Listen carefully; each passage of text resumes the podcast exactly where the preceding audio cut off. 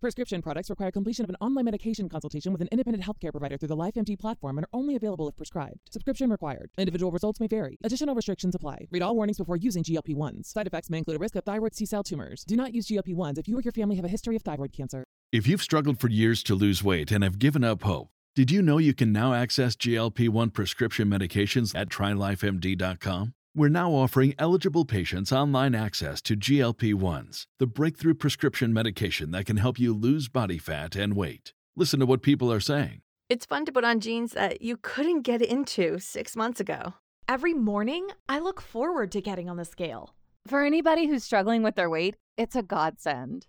And here's the best part your insurance may cover 100% of the cost of your medication. So go to trylifemd.com to have your eligibility checked right now. Get started today at trylifemd.com. That's T R Y L I F E M D.com. Hello, everyone. I hope that you're all doing well. This week, we have another collection of stories that will fit perfectly in this fall weather. Let's get into it as we drift further into Mr. Creeps' mind. We found something terrible in space Written by Boris Basic.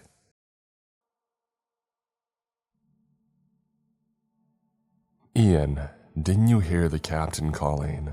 Carter asked. I moved my gaze from the notes on my desk and looked in his direction. He was standing by the entrance to my room, hands on his hips. He looked furious and impatient. What's going on? I asked. We have an emergency. HQ wants to send us on a rescue mission. Rescue? Who? I raised my eyebrows. No idea. The briefing's already started. Come on, let's get to the control room. Before I could ask him anything else, he turned and went down the hallway. I arranged my notes neatly and exited my room. The corridor leading down echoed with my footsteps and Carter's own in the distance. The spaceship was big enough for me to still sometimes lose direction, but at least it was equipped with gravitational panels, so we could get around more easily without floating and getting disoriented, like in the early stages of the simulation. I turned right at the corner and I saw Carter stopping in front of the control room door. He turned around and waited for me to get closer. Once I did, he pressed the big square button next to the door, which made it slide sideways. Immediately, we were hit by the sound of murmurs as our other crew members discussed something around the holographic map in the middle. Behind the crew was a row of control panels sitting in front of a huge pane of glass. I glanced at the dark space beyond the glass filled with hundreds of stars in the distance, unreachable still to mankind. It often made me realize how insignificant we are and how easily we can get swept away in an instant in this cold abyss and nobody would ever even know. I was shaken back to reality by Captain Adams' stern voice. Ian, late again. Sit down, he said. The crew consisted of six members altogether, and we had mandatory meetings every morning and evening to go through the list of inspections. So when Carter called me for an unexpected meeting at 5 p.m., I knew that something must have gone terribly wrong. I sat down and waited for the captain to speak. He said, Earlier today, there was an incident on board the ISS 14. We don't know what exactly happened, but supposedly there are casualties and Earth lost contact with them. HQ wants us to go there immediately and provide rescue to anyone alive. But that place is pretty far away. The team medic, Riley, said. It'll take us at least a few hours to get there, and we're not rescue services. Yeah, but there's no one closer to them than us, Adam said. Now I know that this is not our line of work, but it has to be us. We go there, look for any survivors, and go back home. Wait, what about the mining operation? James asked. HQ wants to put it on hold. Right now, the priority is rescuing the ISS 14 crew and escorting them back home. Ah, fine. I'll start the engine, Hank, the pilot said. He stood up and went to the control room, with Carter and the two of them pressed a series of buttons. Every crew member was trained to pilot the ship, but only Carter and Hank could do it outside of any emergency situations. The ship hummed to life and the floor under our feet slightly vibrated. The view outside had started rotating to the right, making the stars dance across the window. When it stopped, it was impossible to tell which direction we were facing. However, the pilots somehow knew it from the radar and were able to determine which direction to move in. The ship started moving forward slowly but gained speed gradually. It looked like we were pinned in one spot, but I knew that with each passing second, we covered miles of the inhospitable vacuum of space. There, Hank leaned in his chair, and we should be there in about three hours. Well, keep your eyes open, the captain said, and try to see if you can get in contact with them in the meantime. He stood up and left the room. I followed and went back to the crew quarters. I closed the shutters on my window and sat down on my bed.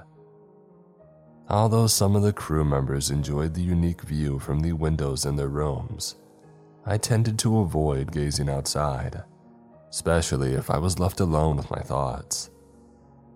Staring out into the endless nothingness out there for prolonged periods of time made me feel claustrophobic and trapped.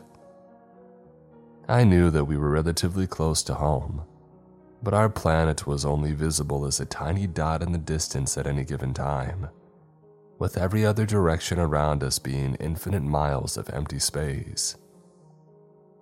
For the first few days, I would glance through the window towards the Earth every few hours, afraid that our ship would drift away and that we would lose sight of our planet, getting lost forever in the unforgiving cold dark, so unknown to man. I knew, of course, that no such thing could really happen, but the nagging feeling wouldn't abate.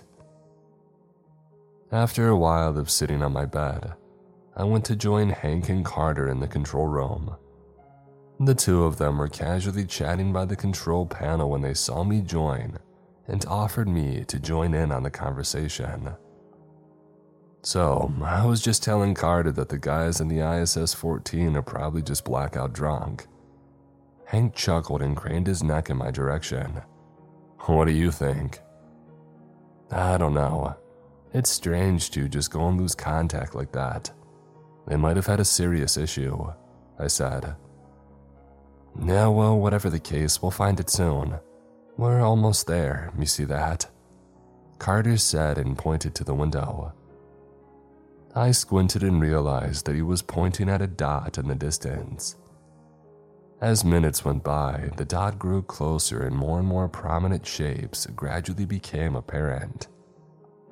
It began to take the shape of a man made flying object, and I recognized its disproportionately large wings as solar panels, reflecting sunlight. Well, it's still there and it seems still intact, Hank said. He leaned in and pressed a button on the control panel. As he held it like that, he said, Now we can see them. Everybody get down here. In a matter of minutes, everyone was in the control room and the ISS 14 was a lot closer and bigger displaying more and more visible details on the structure, like joints, pressurized modules, etc. Adams pressed a button on the panel and said, This is the US Collector 3. Does anyone copy? He released the button and we waited in silence. Nothing but the humming of the ship was heard. Adams pressed the button and spoke again. This is the US Collector 3. ISS 14, do you copy? No response. Adam sighed. Well, I guess we're going in. Bring us in closer, Hank. Ian. He looked at me. Suit up. I gave him a silent nod of agreement and proceeded to the lockers. I donned my suit and put my helmet on. I double checked if the thrusters on the boots were functioning, refilled the oxygen tank, and made sure that everything was tightly secured. Once that was done, I proceeded down to the airlock. Riley was waiting in front and inspected my gear once more to make sure that everything was safe. All right, you're good to go, she said, giving me a pat on the shoulder. I pressed the button to open the airlock and stepped inside. In front of me was the second airlock door and a small round window. The final line of defense that separated me from a potentially painful demise. Riley pressed the button again and sealed the door behind me. I attached the safety cord to my suit and pulled down the lever on the left side of the wall. Depressurizing airlock. Stand by. A computerized voice announced. I glanced through the round window facing the interior of the ship and I smiled at Riley. I'll be back in a bit, I said encouragingly. Airlock depressurized. Opening airlock ready. I pressed the button next to the second door. It opened with a hiss, and instantly everything except my breathing went silent. The weight of my body was lifted, and I was floating midair. I used the thrusters to propel myself out of the airlock and finally stepped into the vast, empty space. That initial moment felt nauseating at first, leaping out of the spaceship and expecting to see ground beneath you, but instead being met with an endless abyss which threatened to swallow you whole. The ISS 14 towered above me now, much larger up close than I suspected it would be a silent behemoth which took up almost the entire view in front. The docking bay was right in front of me, so I proceeded there as quickly as the thrusters would allow me. Despite being able to only go 8 miles per hour, I didn't worry about the speed, since I had enough oxygen to go for at least 6 hours, so hopefully I would be back to the ship by then. Ian, do you copy? Carter's voice came through the radio. Yep, loud and clear, I responded. All right, listen. We scanned the area with thermals and there's no sign of anyone being alive on board the station. What? Are you sure? Maybe the device malfunctioned. Eh, definitely not, because we picked up a sign of life outside the ship. Uh, repeat that last, I said. There's indication that one of the crew members is spacewalking outside the ship. See that gray node just around the upper right hand solar panel? He should be around there. Uh, roger that, I said and looked up. Beyond the top of the station was exactly what was under it endless, vast void. It was a long ascent, especially because of the speed of the thrusters, but I slowly made my way up. Halfway there, I stopped at the sight in front of me. Holy crap, I mumbled. Ian, you okay? James asked. I stared in bewilderment, unable to respond. The airlock which led inside the station was wide open. That was not uncommon if astronauts went on repair missions which were short. But what bothered me here was the fact that both airlock doors were wide open, letting out all the air. Guys, I said, something bad happened here. Both airlock doors are wide open. There was silence on the other end until Riley simply uttered a dumbfounded, What? Uh, probably human error, I said. That's impossible, Adam scoffed. The system would have warned them tenfold. You would have to be a complete idiot to make a mistake like that. Well, then I can't explain this, I said and continued ascending. Pretty soon, I reached the top and had a good view of the entire station. The place seemed completely undamaged, so it made sense to me that someone simply made a mistake when opening the airlock. Any signs of survivors? Adams asked. I scanned the area and at first saw nothing. And then I noticed it. An astronaut blended with the white exterior of the station just floating around upside down. He showed no signs of movement, so I assumed he was either dead or unconscious. I see something. Hold up. I leaned forward and activated the thrusters once more. As I got closer, I tried to speak into the radio to avoid startling the crew member, in case he was still alive. This is Ian Nielsen. Does anyone from the ISS 14 copy? As I suspected, there was no response, so I simply said, We're here to rescue you. Try not to move while I attach the safety cord to you. I got close enough to the astronaut to grab his hand and turn him around. I saw a man under the helmet, seemingly sleeping peacefully. His forehead and the inside of his helmet had blood on them, and I would have thought that he was dead had I not seen the helmet getting fogged up every few seconds from his steady breathing.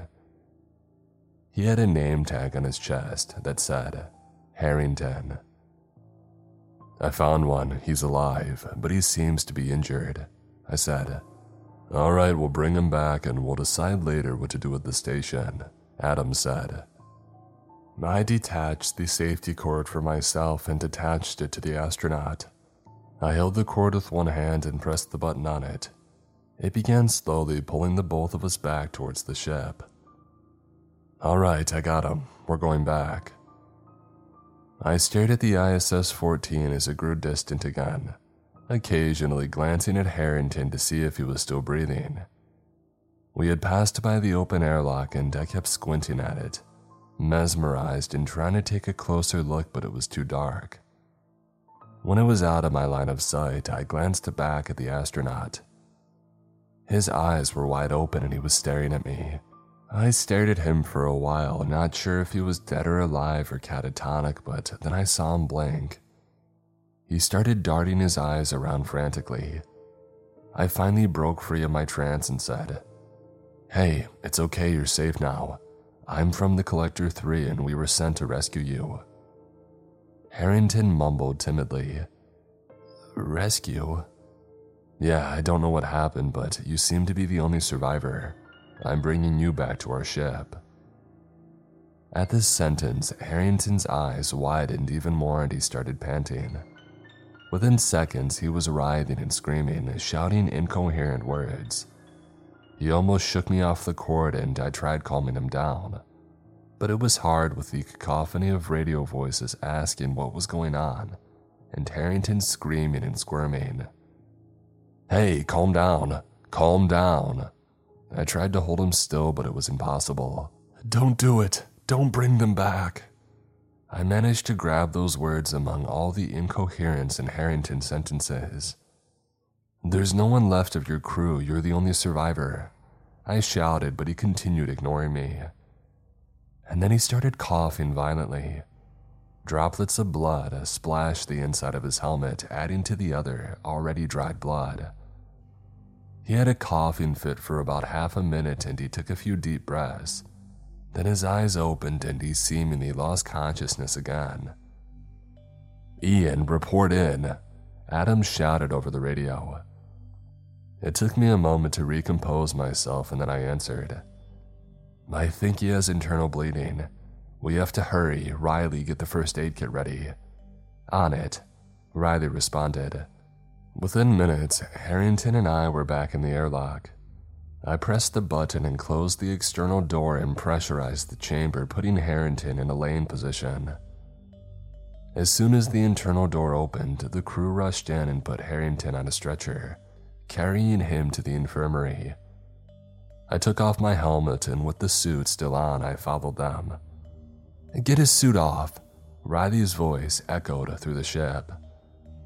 Harrington was lying on his back on a table, Riley on the side of it taking off his helmet. I got to the other side of the table and helped them take the suit off him. When I reached to help them take his garment off, the astronaut firmly gripped my wrist like a vice. Our eyes met, and again he had that same petrified look on his face as before. He mumbled something, but I couldn't understand him. I leaned in and told him to repeat what he said. You brought them back, he said with a trembling voice. I looked down in time to see Riley take off Harrington's garment, and an audible scream was heard from her, along with gasps from the other crew members. When I looked down, I could hardly comprehend what I was seeing. Harrington had a gaping hole in his stomach, and in it, hundreds of thousands of maggots were squirming around, eating away at his wound. They started hopping, some managing to jump onto Riley's arm. She screamed and violently swatted at them, making a break for the exit. Harrington started coughing again, more violently than before. Just before he stopped moving completely, the blood from his cough spurted over my suit and I recoiled. When I looked down, I nearly started screaming. Along with the blood, there were crimson maggots slithering towards my head. I swatted at them, disgusted and in a panic at the same time. Get out of here, Adam shouted. We didn't need any more encouragement. We rushed outside, and once everybody was out, we pressed the button to lock the door. We glanced through the glass on the door at Harrington's body. More and more maggots squirmed out of Harrington's wound, impossibly many to fit into his stomach alone, swarming his exposed body parts and feasting away on his remains. Is everybody okay? Anyone get bit? Adams asked. Most of us nodded. Riley, what the heck was that? James asked, beads of sweat forming on his temples. Riley opened her mouth as if to say something, her gaze still fixed on the infirmary. She shook her head without saying anything. How the heck did he get maggots on him? I asked. Even if he had a necrotic wound, there's no way so many maggots could just come out of his stomach like that. Well, the only explanation is here one of the crew members were infected and it got out of control, Adam said. Either way, it doesn't matter. We have to get in touch with HQ. He turned around and left the corridor, and everybody else started towards the control room after him. Riley and I were at the back, and as she started down the corridor, I grabbed her arm, a little firmer than I had planned to. She shot me a look of confusion as I stared at her exposed forearm. Riley, those things touched you. Did they bite you? I asked, silently enough for others not to hear. No, she said and jerked her arm free of my grip and looked at me as if she was offended. You think that I would just jeopardize the whole crew like that? I don't, I just. And what about you? The ISS member coughed up some maggots on you. I'm clean, I'm positive, I said with her eyes locked. She crossed her arms and seemed to calm down. She said, Well, we should all get tested anyway, but we don't have the necessary equipment here. Right. Our priority should be contacting HQ and getting back. If any of us are infected, they can quarantine us. She nodded in motion for me to join the rest of the crew. We entered the control room and heard Carter's voice on the other end of the room. This is the US Collector 3. HQ, do you copy? This is HQ. What's your situation, Collector? A voice came through. Move aside. Adams commanded Carter and pressed the button on the panel. HQ, this is Captain Adams. We arrived at the site of the ISS 14. Everyone but one crew member had died mysteriously. We managed to bring the crew member back on board, but he died shortly after. There was a brief moment of pause before HQ said, What happened? We don't know for sure. The crew member that we brought back seems to have been infected. He had flesh eating maggots under his suit. We had to seal off the infirmary since we don't know the extent of the threat. Understood. Collector, right now your priority is sterilizing the contaminated areas in case these maggots can do some serious damage to the vessel. Once you've done that, I'll butt back to base so that we can quarantine and treat you, if necessary. We're sending somebody out there right now. Copy that, HQ. Collector out. Adams turned to us with his typical stern look and said, Well, you heard him. Let's first sterilize the infirmary. Hank pressed a button on the control panel. When nothing happened, he pressed it again. He flipped a switch up and down and pressed the button once more, before he started repeatedly slamming it. What's going on, Hank? Carter asked. Hank pressed the button a few more times before responding. The sterilization doesn't work. The button's not responding. Uh, try some other rooms, Carter suggested. Hank did that and pressed various other buttons, but still no dice. Crap, now what? Riley mumbled. Adam sighed and turned to James. He said, James, I need you to put on the hazmat suit and decontaminate the infirmary manually. No way, James rebutted. Have you seen what those little angry things can do? I'm not going in there. You'll do your job. Adams got into James' face before calming down. Besides, the suit will protect you. He then said to Hank and Carter, Start the engine. Might as well get going while we're doing this. He turned around to approach the holographic map on the table when Carter spoke. Uh, Captain, the engine won't start. Adams turned back and frowned, now visibly frustrated. What do you mean it won't start? Start it. It won't start, Carter blurted.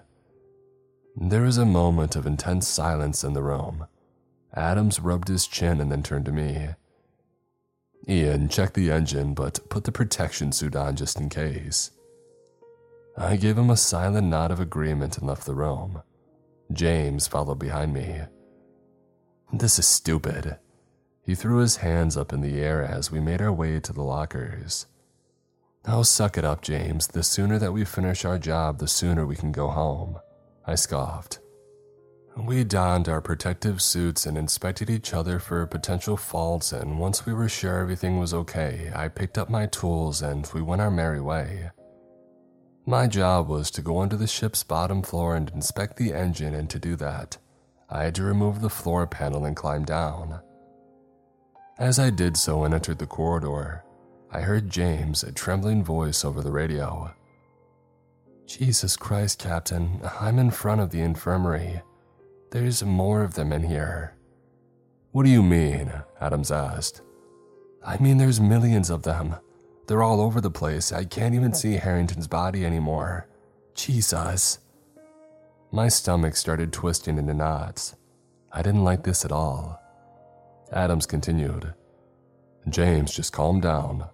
Listen, we have to decontaminate the room before they spread to the other parts of the ship. Your suit will protect you. Pull the switch, wait until the process is done, and get out. All right, all right. James sighed over the radio. I'm going in. Adam spoke to me and asked how things were going on my end, and I told him that I was close to the engine. It was darker down here, so I used a flashlight to illuminate the way in front. The corridor echoed with the heavy thuds of my footsteps as I made my way through until I reached the panel above my head which said, Do not remove. James, talk to me, Adam said. I'm still okay, Captain, but I had to stomp all over them. It's disgusting. They seem to be ignoring me, though. Did you pull the switch? I pulled out my screwdriver and started to unscrew the panel off. Not yet, but I'm almost. Ah, oh, God! James shouted. James, what happened? Adam asked. Something just bit me, James yelled.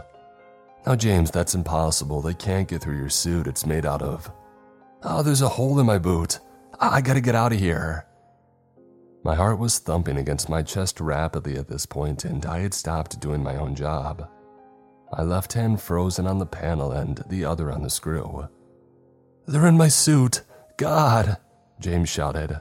Get out of there, Adam shouted loudly. The next few seconds were filled with James' screams over the radio, intermittently getting louder and quieter until they had stopped completely. James, I shouted, my own voice trembling now.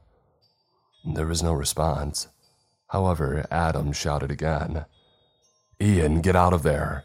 Uh, all right, let me just fix the engine. Ian, forget the engine and get back here now. Uh, hold on, if I fix the engine, we can. The panel partially fell open when I took the second screw off, and from the gap, hundreds of red maggots poured through, falling to the ground with wet slumps. I recoiled in fear as the maggots continued to pour out and pile in the ground in front of me. They started bouncing one by one, trying to reach me. I screamed and bolted for the ladder. All the while, the voices of my crew members echoed through the radio, asking me what was going on. I climbed up and slammed the floor panel shut, leaving me with only the sound of my own frantic breathing. And then I heard a thud, and then another and another. In moments, hundreds of thuds were heard in the panel, like the sound of rainfall, and I could see the floor bending outwards under the pressure. Maggots started crawling from under the edges of the dented panel, and I screamed again, running for dear life. Ian, respond. Abandon ship. I shouted between breaths, looking back behind me. I could already see thousands of maggots on the ground and walls behind me. What's going on? Adam shouted. Maggots everywhere. Get to your suits, we have to run. I ran straight to the locker and took off my protective suit, donning the space one instead, my trembling hands making it difficult to suit up. The rest of the crew members were there in a matter of seconds putting their own suits on. No time for inspection, get to the airlock, Adam shouted. I ran out first, rushing down the corridor, and I stopped when I glanced at the infirmary. James was slumped over the threshold, leaving the door open. He had managed to take his suit off down to his waist before he died. Maggots were wiggling inside his empty eye socket, and his teeth were visible due to his lips being completely eaten. His body and the areas in front and inside the infirmary were crawling with maggots, possibly millions, piling atop each other on every single surface of the room, making it look like it was moving with their slithering. Go! Adams pushed me, and I forced myself to look away and continue running. We rushed inside the airlock, and as I turned around, I saw Hank lagging behind, running towards us. His right arm had maggots on it, which he seemingly wasn't aware of. All of us were probably thinking the same thing, but nobody wanted to say it. That's why Adams stepped up and closed the airlock before Hank could get inside. Hank slammed the button to open the airlock from the outside, but it wasn't responsive during the pressurization. Captain, let me in, they're close. He looked behind at the mass, which drew closer by the second. Hank, I'm so sorry, Adam said. Hank started screaming and flailing his arms. Maggots started appearing in his helmet and he threw it off, trying to run in the opposite direction in a desperate attempt to escape. He never stood a chance, since the maggots swarmed up to his knees in seconds and trapped him like quicksand before he was completely covered by them. Riley screamed and cried, trying to put her hands on her mouth but unable to because of the helmet. Opening airlock. The door opened and all went silent again. Never before has the inhospitable vacuum of space felt so welcoming. For a while, we floated in silence, processing what had just happened. And then Adam spoke up. A sentence which sent a chill down my spine so sharply that for a moment, I thought that I myself had maggots in my suit. We need to get to the ISS 14, he said somberly. Riley and I shot each other a confused stare but said nothing. Adams was already well on his way to the airlock of the ISS 14, slowly propelling himself with his thrusters. Carter followed closely behind, and soon the entire group of survivors was unanimously headed towards the silent behemoth of a ship. Captain, there might be maggots on there, I said. Oh, I know. Adam's voice came tiredly through. But some of us are low on oxygen. We need to replenish it and, if possible, repressurize the station. We need to contact HQ and warn them of the dangers here before those maggots spread. Even though no one responded, it was clear that we all agreed. After all, we had only two choices drift around in the vacuum of space until help came, or try to find shelter inside. Both options seemed equally daunting. What the heck are those things? Space maggots? Carter asked. Whatever they are, they can't be allowed to go back to Earth. Adams responded.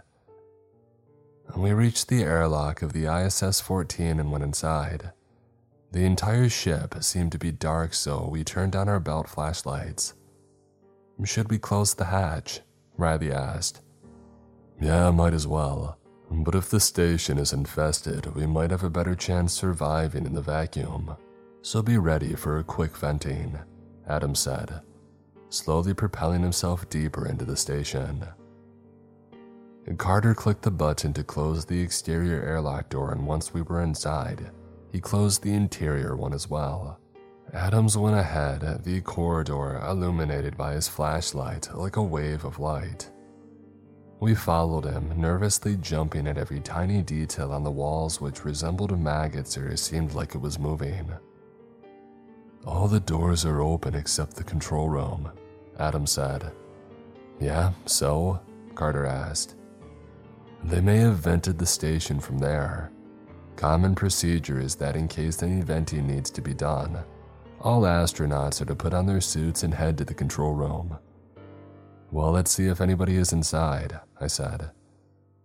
Adams nodded and pressed the button next to the door. A message popped up that said, Warning, pressure inside the room is higher than the pressure outside. Do you wish to equalize pressure? Adams clicked on yes.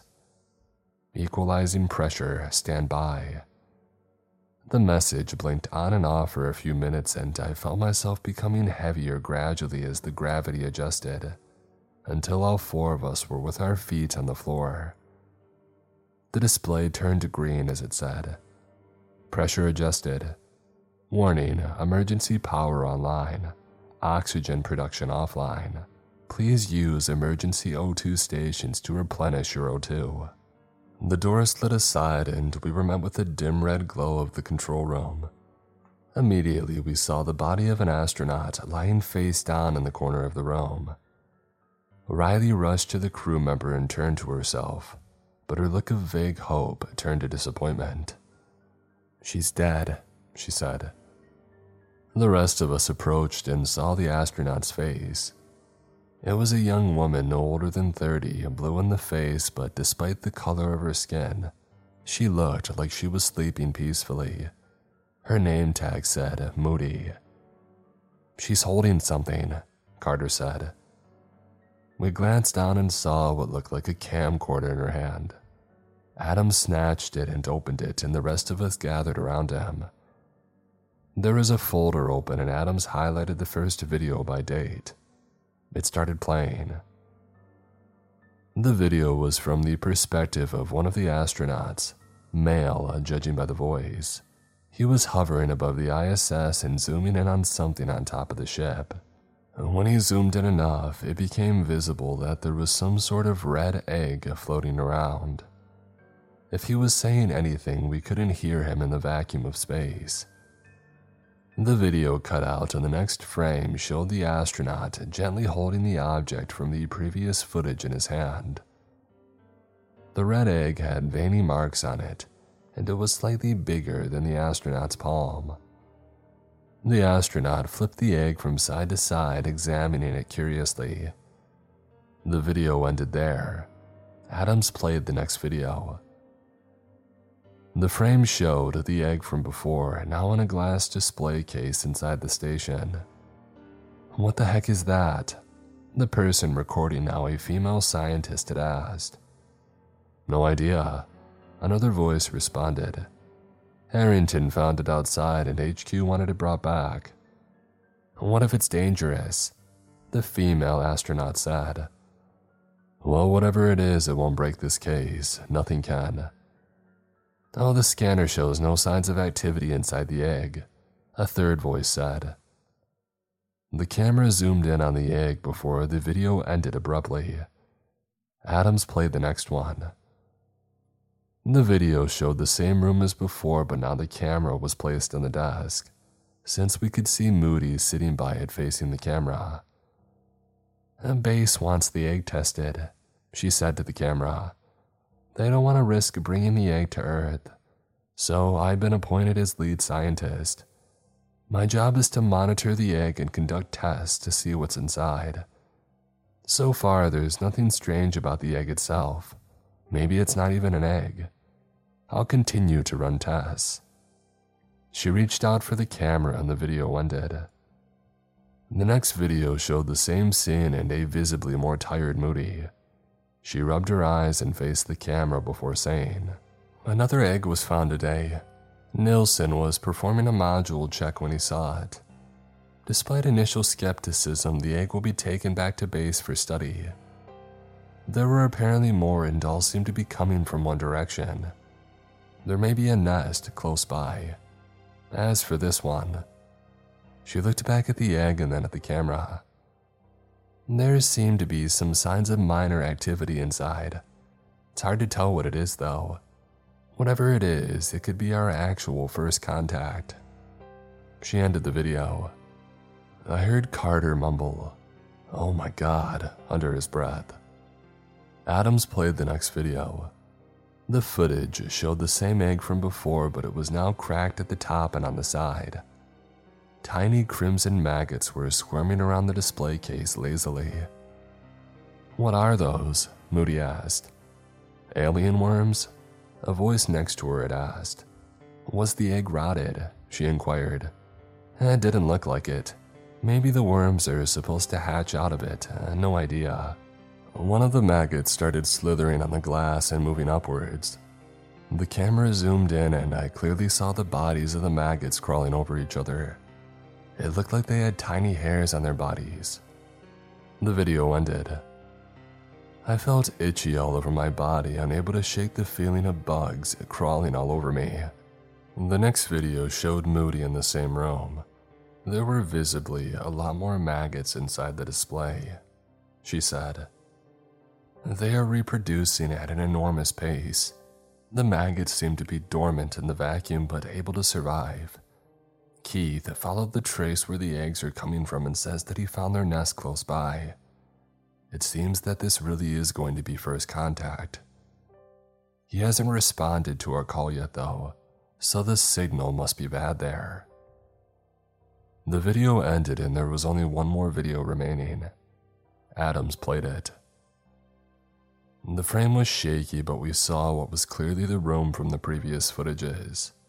However, this time the glass display was broken and there were countless maggots all over the place, covering every inch of the floor and every piece of item and furniture inside the room.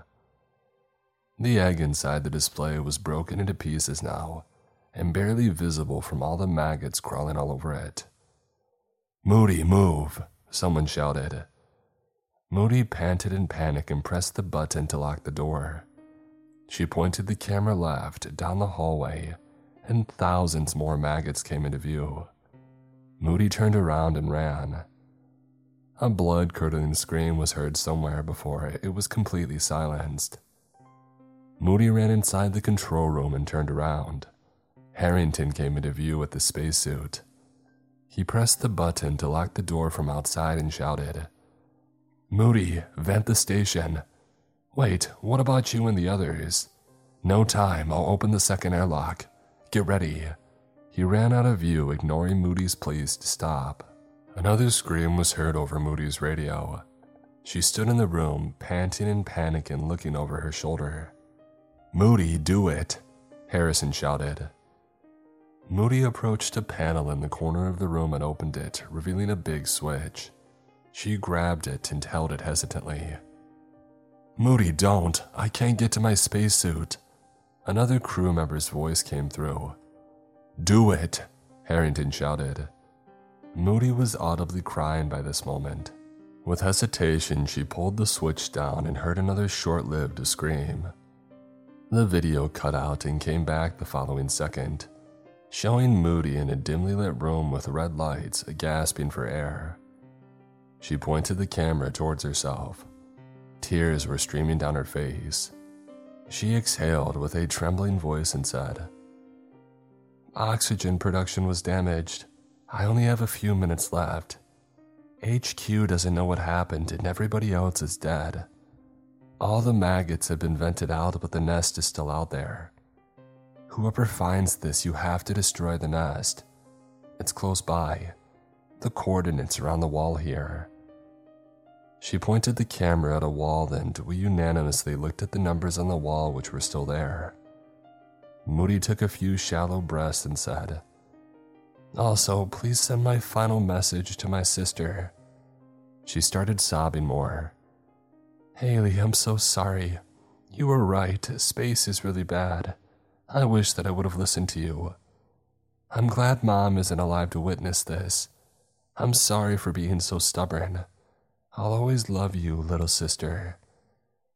She sniffled and cried before turning off the camera. The four of us stared at the blank screen in silence. Jesus, Carter muttered. So what now? I asked. Adam sighed and gently placed the camcorder next to Moody's body. We're going to the nest, he said with determination. Whoa, Captain, you can't be serious, Carter said. Carter, you can stay if you like, Adams said and looked at Riley and I. Same goes for you two. Wait for rescue if you like, but I have to finish this. No way, Captain, I'm coming with you, I said. Riley agreed to come too, so in the end, Carter threw his hands up in the air and said that he would come along as well. All right, and then let's do this, Adam said. We replenished our tanks and found whatever could be used as a weapon. There were no guns aboard the ISS, which probably wouldn't be useful against bugs anyway. So instead, we grabbed lighters, deodorant cans, and pieces of cloth that we could set on fire. Before we knew it, we were back outside in the vacuum of space. Adams led the way, propelling himself through, with the three of us following closely behind. How do we even know how this place looks? Carter asked. For all we know, it could just be a floating nest and long gone from that location. No choice, Adams replied. We gotta find that thing. If not for us, somebody else will have to do it. We're not paid to do this sort of. Carter, if you're just gonna be a baby the whole time, then turn back and get out of here. Adams shouted. And Carter hadn't responded. We flew in silence for a while until Riley spotted some tiny object in the distance. It looked round and reddish. What the heck is that? I asked, immediately suspecting the one thing. Adams flew there and grabbed the object inspecting it curiously. He turned to us so that we could observe it as well. An egg, just like in Moody's footage, he said, letting the egg float. Indeed, it looked exactly like the red veiny egg in the video. I saw more details than in the video, though. In addition to the bulging veins, there were thin orange ones on the inside, visible on the surface. It reminded me of the time when I cracked open an egg and instead of the yolk, saw an embryo of a chick. Adams grabbed his spray can and lighter. Everybody back up, he said. He flicked the lighter on and the flame appeared, moving not upwards like in normal gravity, but dancing in various directions, almost like when blood starts to flow underwater. Adams put the spray can behind the flame and pressed the button. Although we heard no sound, we saw the wave of flame expanding like a torch and setting the egg aflame. Immediately, we saw little maggots wriggling out and going for the captain, but Adams didn't let up with the flame, his face intense with revenge and anger, the flame reflecting from his helmet. He was practically burning them to a crisp. Even after the egg was nothing more than a burnt shell, he continued burning it. Uh, Captain, you got them. Let's go, Carter said. Adams finally let up, observing his artistic piece of work before letting out one more gust of flame and then turning around. Let's go, he said emotionlessly. We were far ahead of the ISS by this point, a good 20 minutes since we left. The station seemed tiny from here, and we were mere specks of dust floating through space surrounded by miles and miles of vast nothingness. The captain, we still on the right track? I asked. Adams kept quiet for a moment and then pointed over yonder. Riley Carter and I looked in the distance that he was pointing in, and there it was some kind of object in the distance. It was hard to tell what it was, but it looked rectangular, human made, and not crude like a piece of rock from space. We started seeing eggs more frequently floating past us, but there were too many to deal with individually, so we just let them be. As we got closer, it became clearer that the object that we were seeing was indeed like a cube, greenish in color with black lines going along the edges like columns. Is this it? Carter asked. It was big, a lot bigger than I had anticipated, easily towering over 50 feet on each side. Right in front of us was a rectangular shaped entrance near the bottom part of the cube object. One egg floated out of there, spinning in the air. Adams pushed it out of the way and illuminated the entrance. It had the same kind of green and black colors like on the exterior, but nothing noteworthy about it. He looked at me and gestured with his head for me to go in. I did as he said, and I gasped in awe at what I saw. The interior looked exactly like the exterior, but the greenish lines that went along the walls, or floors, or ceilings glowed in color that gave off the vibe of a radioactive material, showering me and my crew members in a sickly green. I realized that there were a few eggs strewn about, firmly stuck on the walls in some sort of gooey substance. What the heck? This must be the nest, Captain. Are you seeing this? Carter asked. When we got no response from Adams, we shot around to see what was going on. Before we had realized what was happening, the exit slid shut and Adams was out of sight, the green glowing brighter now. Captain, I shouted. For a moment, there was only silence, and then Adam spoke. I'm sorry, guys, I didn't want to do this. You see, these worms aren't just flesh eating parasites. The maggots can devour things quickly, yes, and they can reproduce quickly too. But they are also intelligent beyond our comprehension. My heart was beating fast at this moment, and I got a really bad feeling. Captain, open this door, Carter slammed on the wall, which was previously an open space. Adams continued. They can get inside the host and devour him from the inside in a matter of seconds, taking control of the body. You see, Adams wasn't careful enough when evacuating the ship, and the three of you didn't care enough to check him for any marks. I can't allow you to stop this process. Carter started slamming the door harder, Riley visibly panicky, and I kept glancing around to see if any of the eggs had hatched by any chance. But just then a voice came over our radio. ISS 14, this is HQ. Is anybody still alive there? HQ, we're here. We got a situation. I shouted into the radio. A moment later, HQ said again, This is HQ. Is anybody alive out there? I tried again along with Riley and Carter, but they couldn't hear us. And then Adams spoke. HQ, this is Captain Adams of the Collector. There are no other survivors, and I'm on my way to you now. Copy that, Adams. We'll stand by, HQ said. We tried contacting HQ again, but to no avail. Either Adams had jammed our signal or it was blocked inside the structure. Just then, I caught something with my peripheral vision. One of the eggs had started to hatch and maggots were wriggling out of it. We gotta get out of here, I said. Carter was still busy slamming the door and trying to contact HQ, unaware of the eggs hatching. Carter, we gotta get out of here now, I said.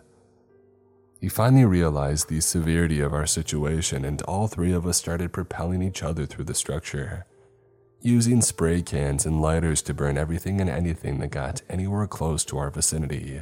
We had the advantage of the structure being spacious and the worms not being able to jump around in the vacuum, so we were relatively safe, except for the ones that made their way accidentally to us. The structure seemed to wind around as a corridor, eggs and slime decorating most of its interior.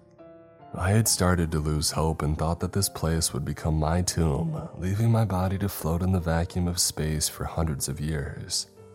But then we saw the exit in the form of a square shaped hole. We propelled ourselves out, turning around only to burn the rest of the maggots that had stumbled outside.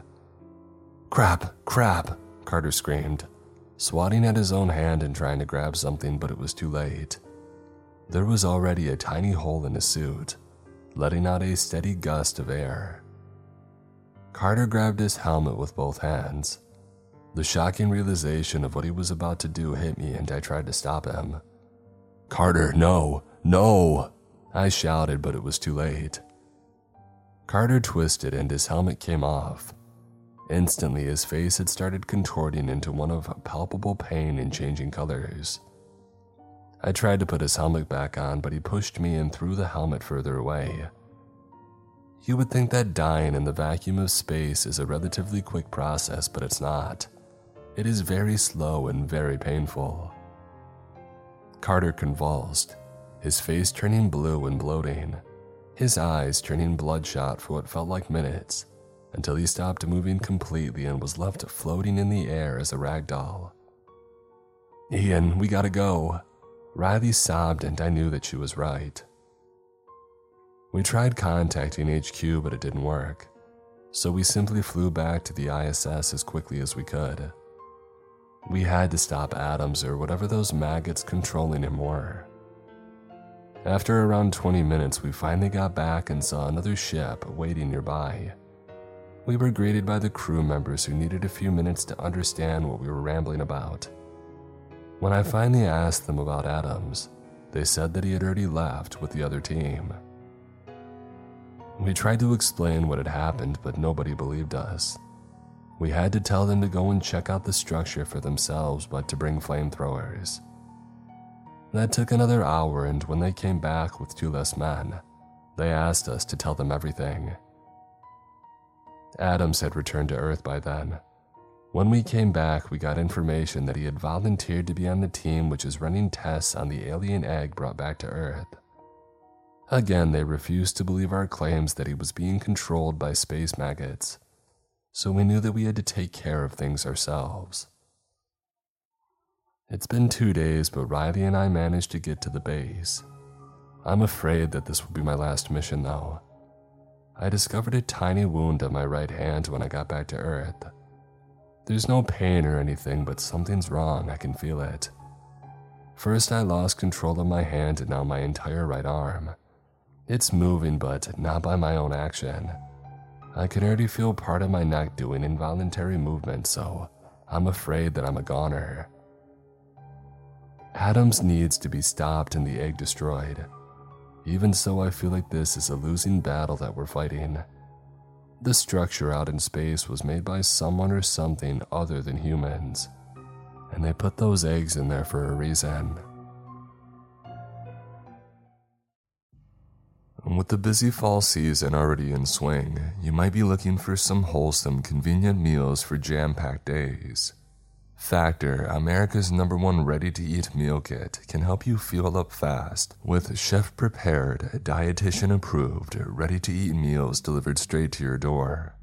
You'll save time, eat well, and stay on track with your healthy lifestyle. With Factor, skip the extra trip to the grocery store and the chopping, prepping, and cleaning up too while still getting the flavor and nutritional quality that you need. Factor's fresh, never frozen meals are ready in just two minutes, so all you have to do is heat and enjoy. Choose from more than 34 weekly, flavor packed, fresh, and never frozen meals. Plus, Factor also offers calorie conscious options as well. Try delicious, calorie smart meals with around or less than 550 calories per serving.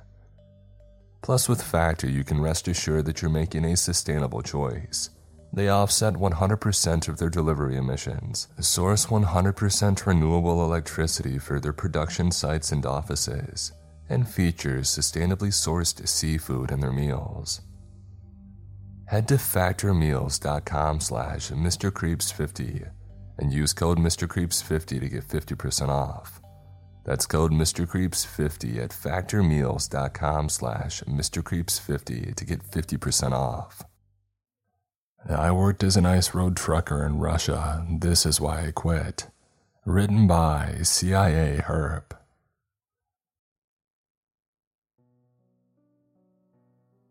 I immigrated to the United States from Russia 10 years ago, but before that, I was a truck driver. I often drove the route with the seemingly innocuous name of the M56, a road that Stalin had built with the deaths of hundreds of thousands of people. They were people the state had, in effect, condemned to death, and the state didn't want them back. About half of them died. They froze to death, starved, and collapsed from exhaustion. And to this day, many drivers swear they see ghosts on the M56. And traveling up on the M56, I would come to the Kolyma Highway, which translated means the Road of Bones. It isn't a metaphor. When the Gulag prisoners died constructing these roads, they wouldn't bury their bodies due to the permafrost making the ground too hard. So the prisoners' bones were mixed in with the road and covered over. The road itself literally has the bones of many tens of thousands of people mixed in. To call the M56 or the Road of Bones roads gives the wrong impression, at least on the last time that I drove the route back in 2010. It isn't a paved road, but covered in stones laid thickly over the Siberian dirt that turns into quicksand when it rains. The M56 runs straight north into Siberia, and there are still countless deaths on this road. It often washes out, and portions of the road would just collapse. Massive dust storms sweep across it, causing collisions and deaths as trucks and cars swerved into trees or passed into the other side of the road and my cargo was entirely uninsured. I drove with tons of beer in glass bottles in the back, some of which ended up shattering from the endless vibrations of driving over the sharp rocks all over the road, which also ended up slicing up my tires. I would go through over 15 tires a month, sometimes 25. Take a truck loaded with between 15 to 18 tons of beer and blow out a tire and you could be sitting on an instantaneous fatal crash waiting to happen. All down the M56, you would see thousands and thousands of discarded tires on the sides of the road. As for the beer, the people living in northern Siberia loved beer. I think they drank it more than water. And beer is more popular there than vodka, despite the fact that it's Russia. Maybe beer is cheaper than bottled water, in some places, it is. The story of my encounter on the M56 started before I had stopped at the warehouse dock to load up 15 tons of beer in my aging second hand Japanese truck. It started when I saw a man standing outside just staring at me. He had very dark eyes and a round Siberian face with ruddy cheeks. He wore a fur jacket, but I couldn't tell which animal that it had come from. He looked bundled up, with sweaters and multiple layers of pants. The fur coat also included a hood, which still had the face of the animal attached, though flattened and distorted. I immediately recognized that it had come from a brown bear. I got out of my truck, lighting up a cigarette, and I started walking in his direction, pulling my jacket closed and putting a thick woolen hat on my head. The wind whipped crazily all around me, sending the snow sideways and directly into my face. I cursed, trying to turn my head. The front door stood just beside the strange man, and I needed to go inside. Might as well start the paperwork now, I figured. The man just kept staring, however, even as I got near. I was about to ask if he had a problem when he started speaking. You are going on Kolyma, the Road of Bones? he asked. Yeah, I take the M56 north first, I said. That's my job. I travel here and I travel there. As long as most of the cargo doesn't get broken or fall off the truck, I make a decent living. You should not go alone, he said. The road of bones will break you, it will crush you, as it crushed the bones of those who built it. You will not survive this journey, my friend, and not alone. I laughed, but a chill ran down my spine. What are you, some kind of Siberian shaman? I asked. He smiled but said nothing. Are you a psychic friend? Do you tell me my future? I only tell the truth, he said. No more and no less. Many thought that they would survive the road of bones. Most still lay there, skulls eternally grinning under the wheels that pass over them. So, what are you asking me? I said. I'm not asking you anything, he said. But if you want any chance to survive, I should come with you. I will travel with you to Magadan at the end of the Road of Bones, and then you will be free. You will have seen the true nature of the Road of Bones, and maybe you'll be alive. I squinted at the man, wondering if I was talking to a madman or a drunkard, but he seemed completely coherent and logical. I wondered if maybe this was just the strangest hitchhiking ruse that anybody had ever dreamed up. I stepped back, feeling cold. The smell of fumes from the other trucks pulling into the warehouse parking lot mixed with the scent of the evergreens that surrounded us here at the edge of town. What's your name? I asked him, looking closer at the skin of his fur coat. It looked like a bear. It felt too hot standing next to the heat of the warehouse to be wearing fur. Yakov, he said. In my town, they call me Yakov the Seer. I suppressed a slight smile at this. Yakov, my name is Nikolai. Yes, I am a truck driver. Why do you not just ask me for a ride?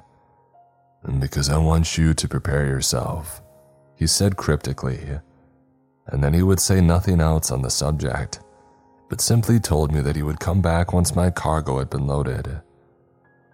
I smiled and shook his hand, but as I walked away, I felt him staring at my back. And goosebumps rose on my arms and legs, and I wondered whether I had made the right call. Soon the truck was loaded and I was ready to leave the lot. I stood in front of the door and I looked around for Yakov, but the thick snow obscured my vision. I couldn't see farther than 15 or 20 feet in any direction. Shrugging, I pulled myself into the driver's seat and pulled the door close. The warm air from the truck made my tingling toes and fingers warm up. I took off my snow covered jacket and hat. The smell of wet wool still reminds me of winter to this day. And then there was a sudden rapping at my window. I jumped, reaching under my seat for my P96 pistol, which I always kept loaded and hidden in case of bandits. But as I looked, I saw Yakov's round, serious face looking in at me. I sighed, and motioning for him to go around and get in. Because this was an old Japanese truck, it meant that the driver and passenger sides were switched from typical US or Russian convention even though I still drove on the right side of the road. Yakov had a small leather sack with him that bulged with his few possessions.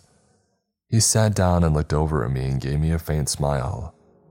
Let's go, he said. We have a very long ride. Indeed, we did.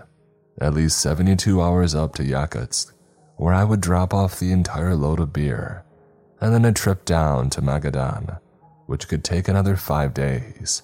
I then had to pick up another load in Magadan, a contract that I'd already accepted.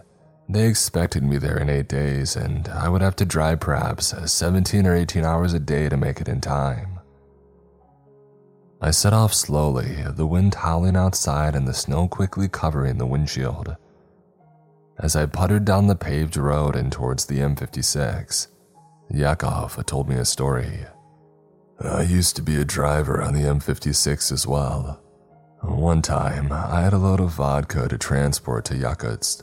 It was summer. Dust blew so thickly across the road that I couldn't see more than a few feet in front of me. I was afraid that I would go off the road and flip the truck. Night had started to fall, so I pulled over on the side of the road and I fell asleep. I awoke to a tapping on the door. I looked up and no one stood there. I wondered if it was a trick. Bandits are known to rob truckers along these roads, as you know, and sometimes they even block the road with disabled vehicles to force the trucker to stop. Then they come out drunk and armed and steal whatever he's transporting. I nodded. I had heard so many stories. I had an old Makarov pistol. Must have been from the time of Stalin himself. He laughed. But I'll tell you, it was a good gun.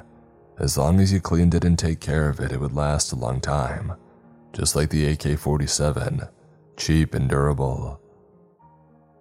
I grabbed my gun and a flashlight and began to shine the light out the windows. The dust had greatly receded and now I could see at least 30 or 40 feet in every direction. To my amazement, I saw people working in the middle of the night, but they looked strange and ethereal. They dug at the road with their hands, using half broken shovels and rocks and ancient, rusted wheelbarrows to move the dirt. I rubbed my eyes, wondering if I was dreaming. I saw the identification sewn into the back of their jackets, a series of numbers that would replace that person's name, as they used to do in the gulags. I started my truck intending to get the heck out of there, and as soon as the engine made a noise, they all turned to look at me. They had woolen caps and thinly padded jackets with holes in their pants. None of them wore gloves. They shivered, trembling even though it was warm out at the time. And then I noticed the horrific wounds that each of them had. Many had gunshot wounds to the head, while others had crushed arms or hands. Each of them looked like a skeleton, starved nearly to death. They were all dead, they had to be. I drove forwards, hoping that they would move out of the way, but they didn't. Very slowly, I drove towards one of the men in the group, one whose face had been destroyed by a gunshot wound, turned into a mask of bone splinters. He just stared up at me as I approached. I kept moving forward slowly as I passed right through him. By the time that I had gotten a few dozen feet up, I turned around and saw that they were all gone. We had come onto the M56 by this point, and the whole truck vibrated horribly, shaking on the loose dirt and stones that comprised the road. I looked over at Yakov for a moment, wondering if he was pulling my leg. Haven't you ever seen anything? He asked me. Well, I have, but not ghosts, I said. Not the ghosts of Stalinism. I opened a fresh packet of cigarettes, taking one out and lighting it. I rolled down the window slightly. The bitterly cold wind began to whip into the truck, raising goosebumps all over my body. A cold wave of dread went down my spine, but for another reason, I didn't want to think of the story, and yet I told it anyway. It was winter, very cold, just like now. I was driving down the M56 and found a car on the side of the road. Its hazards were on and its engine was not running. We never turn off our engines here in the winter because they won't start again in the freezing cold. Not a negative 60 or negative 70 with the wind chill. I instantly knew that the driver was in trouble. I pulled the truck over and got out. I examined the car and saw that the windows were smashed, shards of broken glass all over the seats and floor. And the driver's seat, it looked like it was covered in blood. And yet, no driver.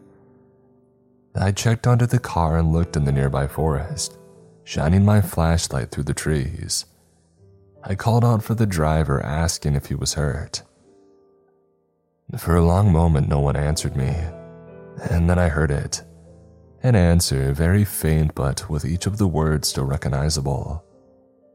Please, it said, I'm hurt. Come deeper into the woods and help me. Its voice did not sound normal.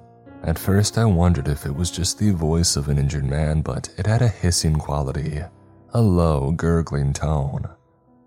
I tried to think fast and simply called out a question. Um, did you get in a car crash? I asked. What happened? The voice came back again after a few long seconds of silence, and it just said the same thing in the same identical cadence and speed as if a recording played in the woods on repeat. At that point, I decided that I would leave immediately. Something felt wrong with the situation. I couldn't put my finger on it, but my intuition screamed at me that something didn't add up. I turned to go, and on the other side of the road, I saw, well, something. I'm not sure what it was. It was like a man, but hairless. Its skin shrunken and pale, totally bleached white against its bones. It looked starved, its knees knobby, its legs just consisting of bones wrapped with skin like white sticks. Standing there totally naked without any sex organs, without eyebrows, its nose and ears missing.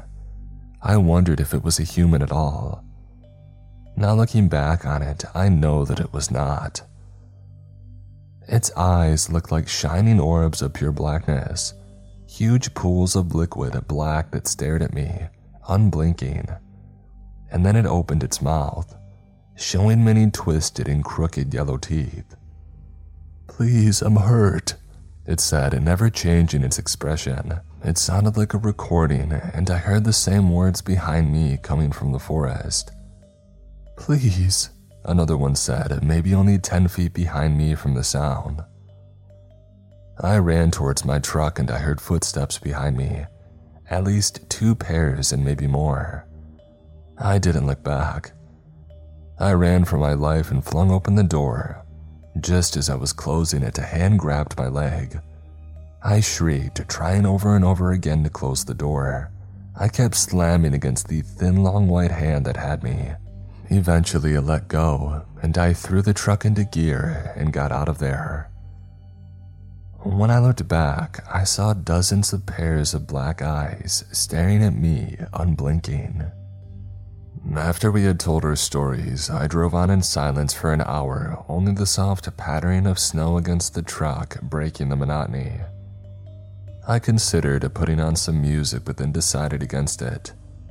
Yakov broke the silence after what felt like a very long time. My grandfather died here, you know, he said. The M56. He died building it. Sent to the gulags because one of his neighbors had a grudge against him over a land dispute. His neighbor went to the secret police and told them my grandfather was hoarding food, and it said that Stalin should be killed. Of course, none of that was true, but during those days, a grudge was good enough to guarantee you a death sentence. I remember them coming at night, two men in long black overcoats with bowler hats on their heads, fashionably angled to the left. They barely spoke. My grandfather answered the door. They said they had a few words for him, and then he was gone. I was in the kitchen with my grandmother, and by the time that I left, I only found an open door in the autumn night outside. I looked around, hoping to see my grandfather just smoking his pipe or sitting out on the porch, but I never saw him again. We never got his body back, and I only found out that he had died because of one of his fellow prisoners ended up surviving. He lived in the same town as me, and when he came back after five years in the gulags, he told me that my grandfather would never return. He told me that he had a message for me, that my grandfather loved me, he would always be with me, and that I should be strong. I cried for a long time. The townsman said my grandfather had collapsed one day while working in the winter, his body unable to deal with the constant sub zero temperatures and starvation anymore. A guard came over and shot him dead in the head, and then they kept on building the road, throwing dirt and stones over his body. Soon the townsman said that he was buried under the road, next to a dozen other bodies that had died during work that day. I think maybe that's why the ghost had called out to me here. I never wanted to work as a driver on this road, but this is the only road leading north to Yakutsk and I had very few other job options. Yet knowing that I drove over my grandfather's body every time that I drove the truck made me want to, I don't know, get revenge or even destroy the road itself. I just don't know. He stopped. My heart was racing and I wondered how much he knew about me. Strangely enough, my grandfather had also been in the gulags, but not as a prisoner. He had guarded them and likely shot them and tortured them as well, like all of the guards in that place. I never knew my grandfather, and he died of a heart attack before I was born. And yet I shared the same last name, and my parents even said that I looked just like him, with gray eyes, high cheekbones, and thick wavy black hair. I had a narrow and angular face and a thin, muscular body, the same build as him as well.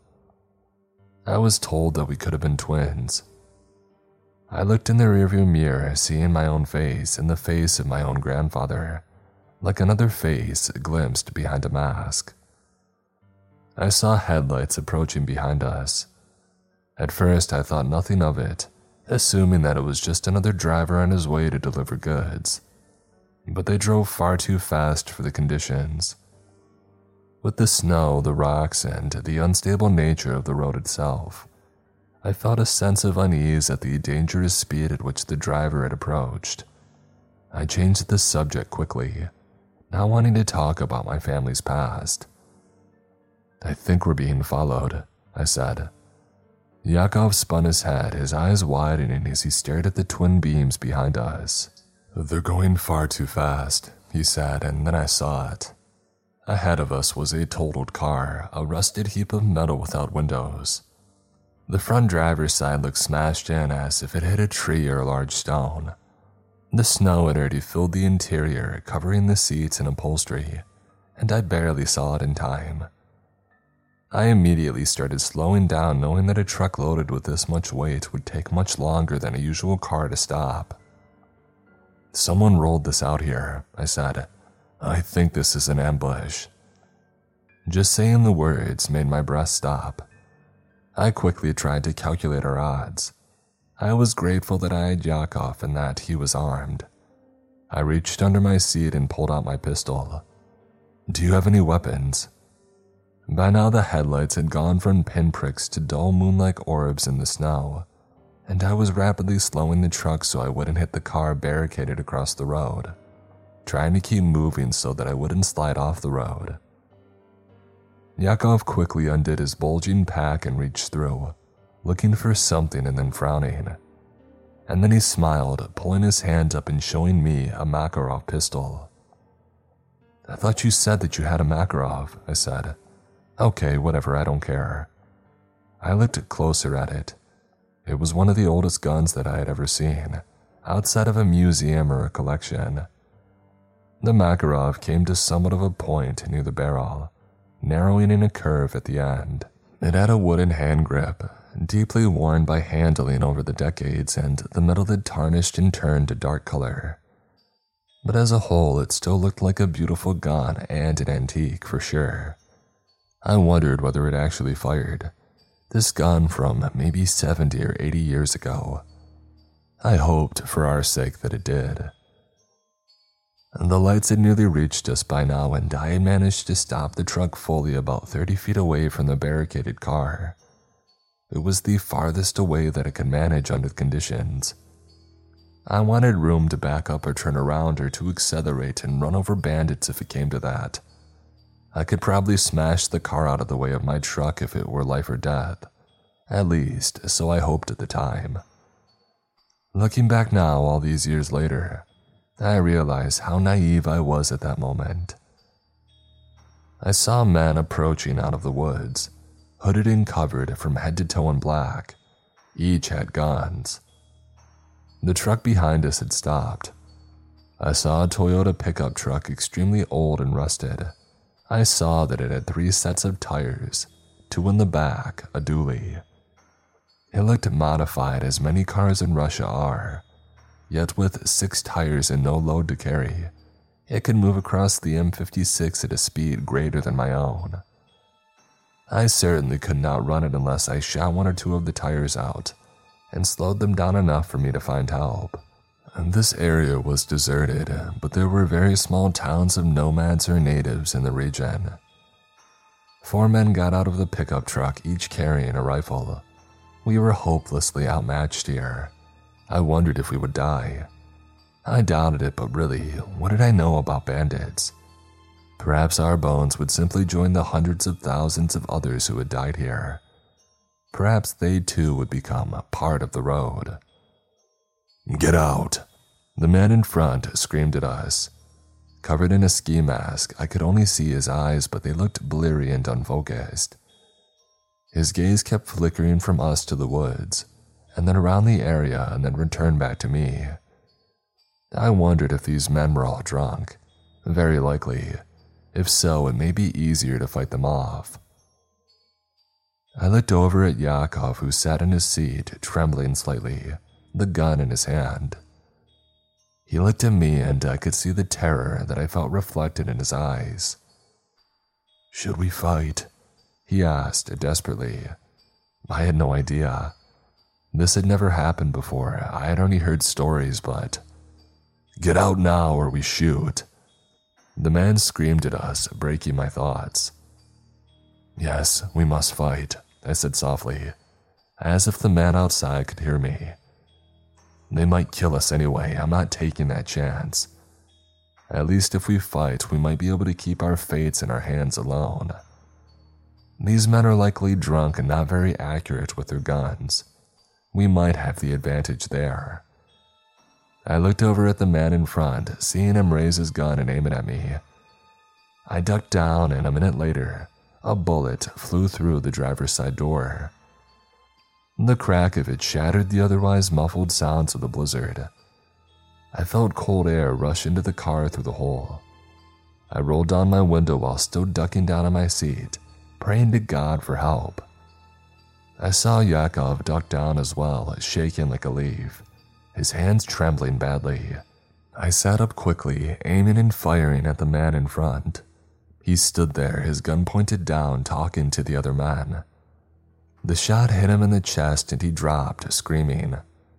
I saw splatters of blood in the pure white snow around him, little islands of red in an eternally white landscape. Shooting a gun in such a confined space made my ears ring, and for a moment I couldn't hear anything. I saw that the rest of the men had met in a circle when I shot him, both the ones from the forest and the ones from the pickup truck. It would make it easier to pick them all off one by one, or so I hoped anyway. I counted seven more men to kill or disable, yet I hoped that if I killed a few, the rest would flee. They wanted easy targets and quick money, not men with guns who shot back. They all raised their guns to fire into the truck, swearing at us and yelling for us to surrender or die.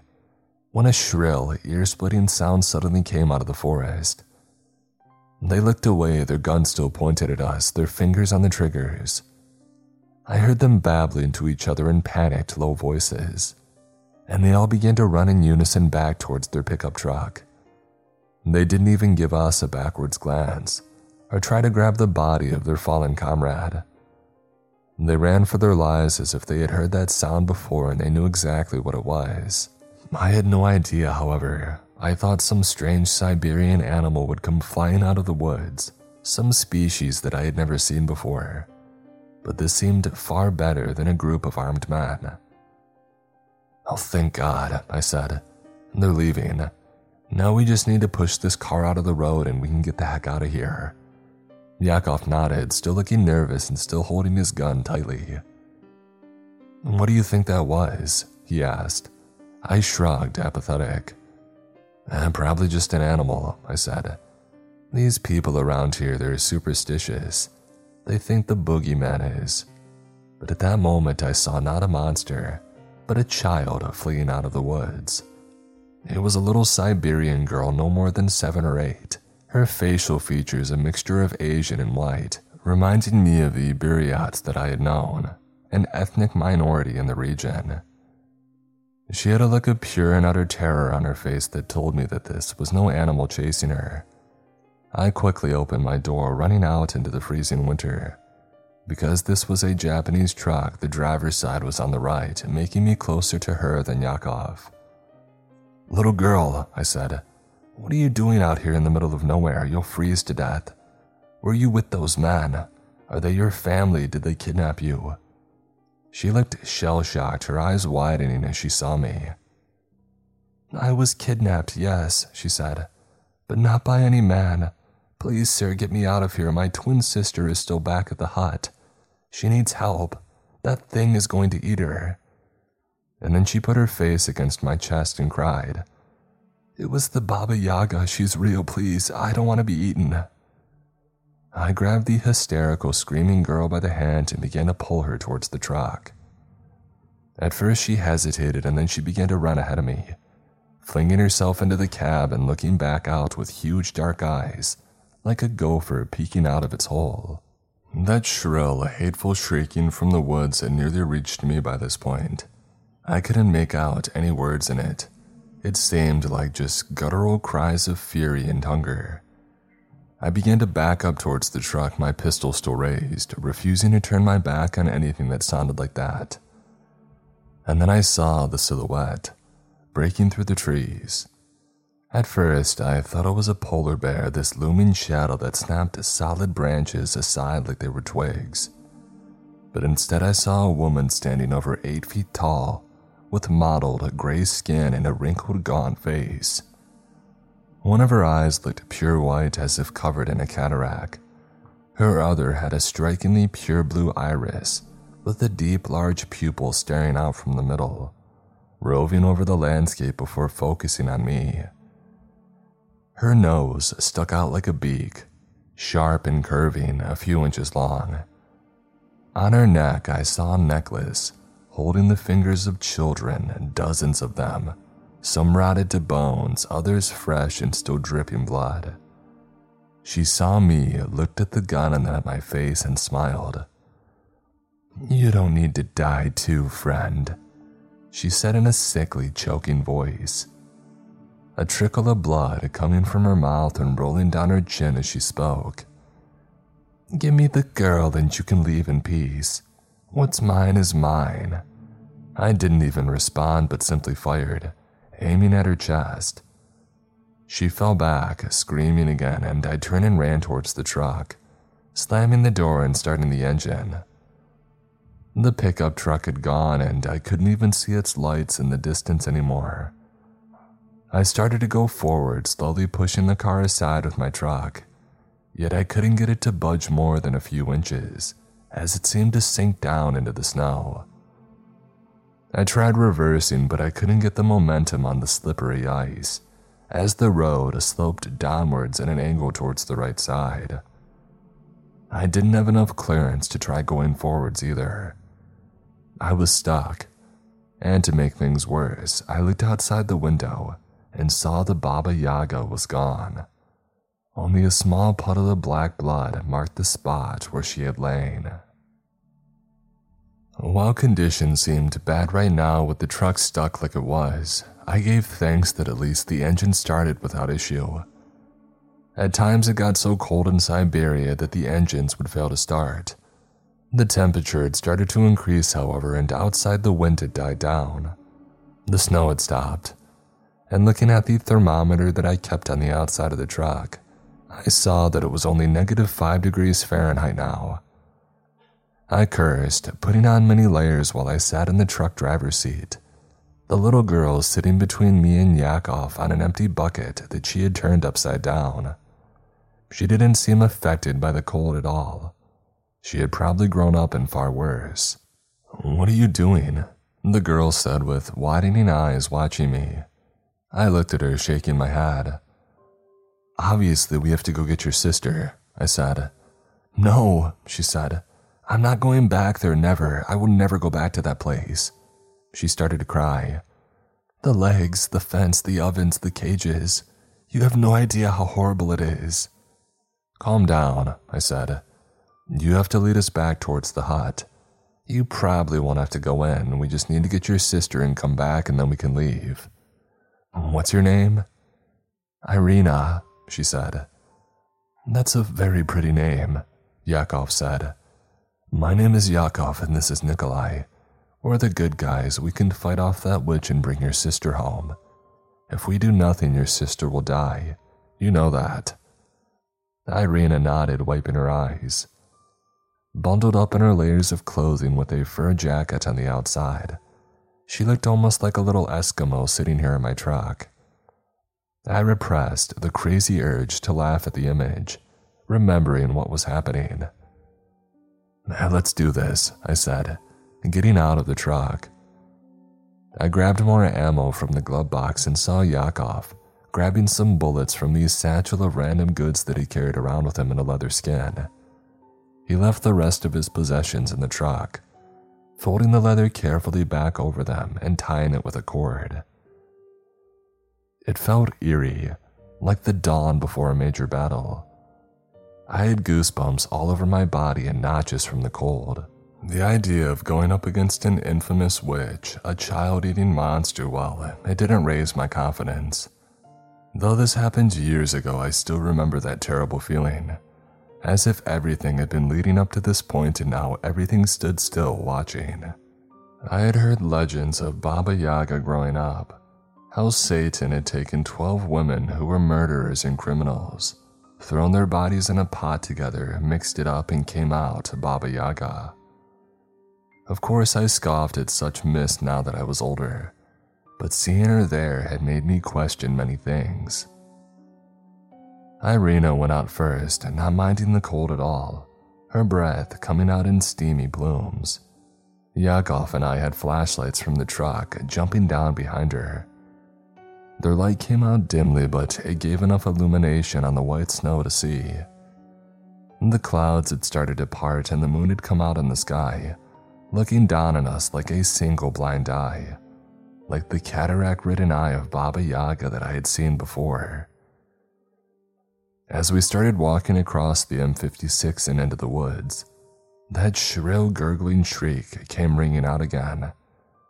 I knew Baba Yaga was close, likely even watching us. She might attack at any moment. We walked further down the trail, a winding deer trail only a couple of feet wide with branches that would smack me in the face and rocks to trip over every few steps. And Just as I had turned to Yakov to say that we may have lost her, she attacked. I saw a blur and then an intense pain in my side as she tackled me, knocking me quickly to the snowy ground. I kept a death grip on my gun, snacking my head against a tree trunk, and the world went white. I drifted in and out of consciousness for a few moments, or perhaps it was longer. Time got strange. As if from a great distance, I heard gunshots and more screaming, and then my vision started to return and I focused. I saw Yakov crouched on the ground, holding his left hand tightly. I saw a fountain of blood running over his gloves, staining the snow in strange droplets and splotches. I tried to sit up, but a lightning bolt of pain seared my back. I groaned, raising my hand to my head. I felt something sticky on my scalp, and pulling my hand back, I saw that it was covered in blood. It felt warm and wet, running down from the right side of my scalp and showing no signs of slowing. I felt nauseated and weak for a second, seeing all that blood, how it stained my clothes in the snow below me. I took a few deep breaths in and out, slowly concentrating and steadying myself. My hand still trembled and my legs felt like jelly as I tried to stand. But I leaned against the tree and let the waves of weakness and nausea pass by. Yakov wasn't doing much better. He was hyperventilating, staring in shock at his spurting hand. His left thumb looked like it was mostly or entirely gone. We've we've got to put pressure, I said slowly, gulping air, on the wound and ice and snow. I began to tear a strip from one of my shirts and then walked slowly over to Yakov on unsteady legs. I looked into his eyes. They looked dark and tortured, and he quickly looked away, tears forming in his eyes from the shock and pain. Irina sat next to him on a log and she watched in horror, looking away whenever she noticed the blood. Let's do this, I said. Ready? He nodded weakly. I pulled the strip of cloth around the hole where his thumb used to, running it around his hand in circles and tightening it. He screamed. I gave him a piece of wood to bite down on and he pulled it even tighter. I saw teeth marks forming deep in the wood. A solid branch, one inch in diameter, I had snapped in half. His breath came in and out so fast that I thought for sure he would pass out, but he kept with me, Soon I had pressure on the wound and the bleeding had slowed considerably. I repeated the process with my head, wrapping more strips of cloth around the bloody scalp wound and pulling. I gritted my teeth, but the pain wasn't nearly as bad as I thought, except for the crushing migraine. More than anything, I just felt weak and waves of nausea kept assailing me. Splotches would rise in my vision, black dots that seemed to precede passing out. But I would sit down quickly, and after a few minutes, I had regained most of my strength. Let's keep going, I said weakly. Irina stood next to Yakov, looking petrified. I don't want to go, Irina said stubbornly. Please don't make me. Irina, I sighed, your sister might die if we turn around. We have no choice.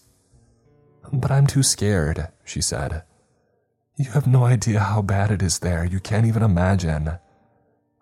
But after a few minutes of convincing, she continued to lead us. A ragtag, a group of injured men and a child, limping through the thick snow in the freezing cold.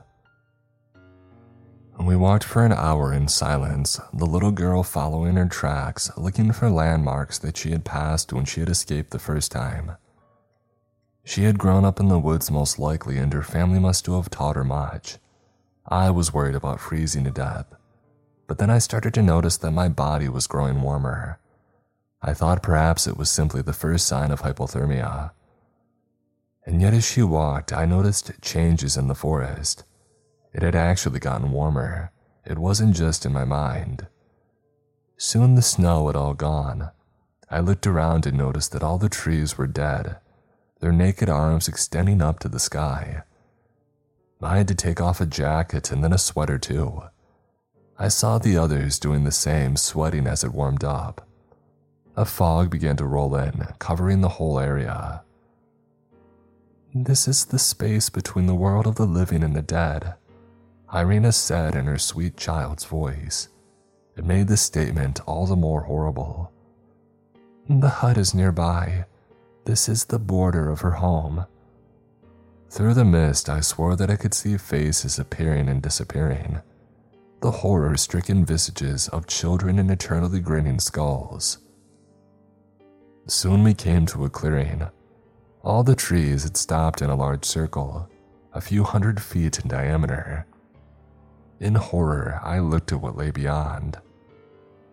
A fence surrounded the property made of children's bones.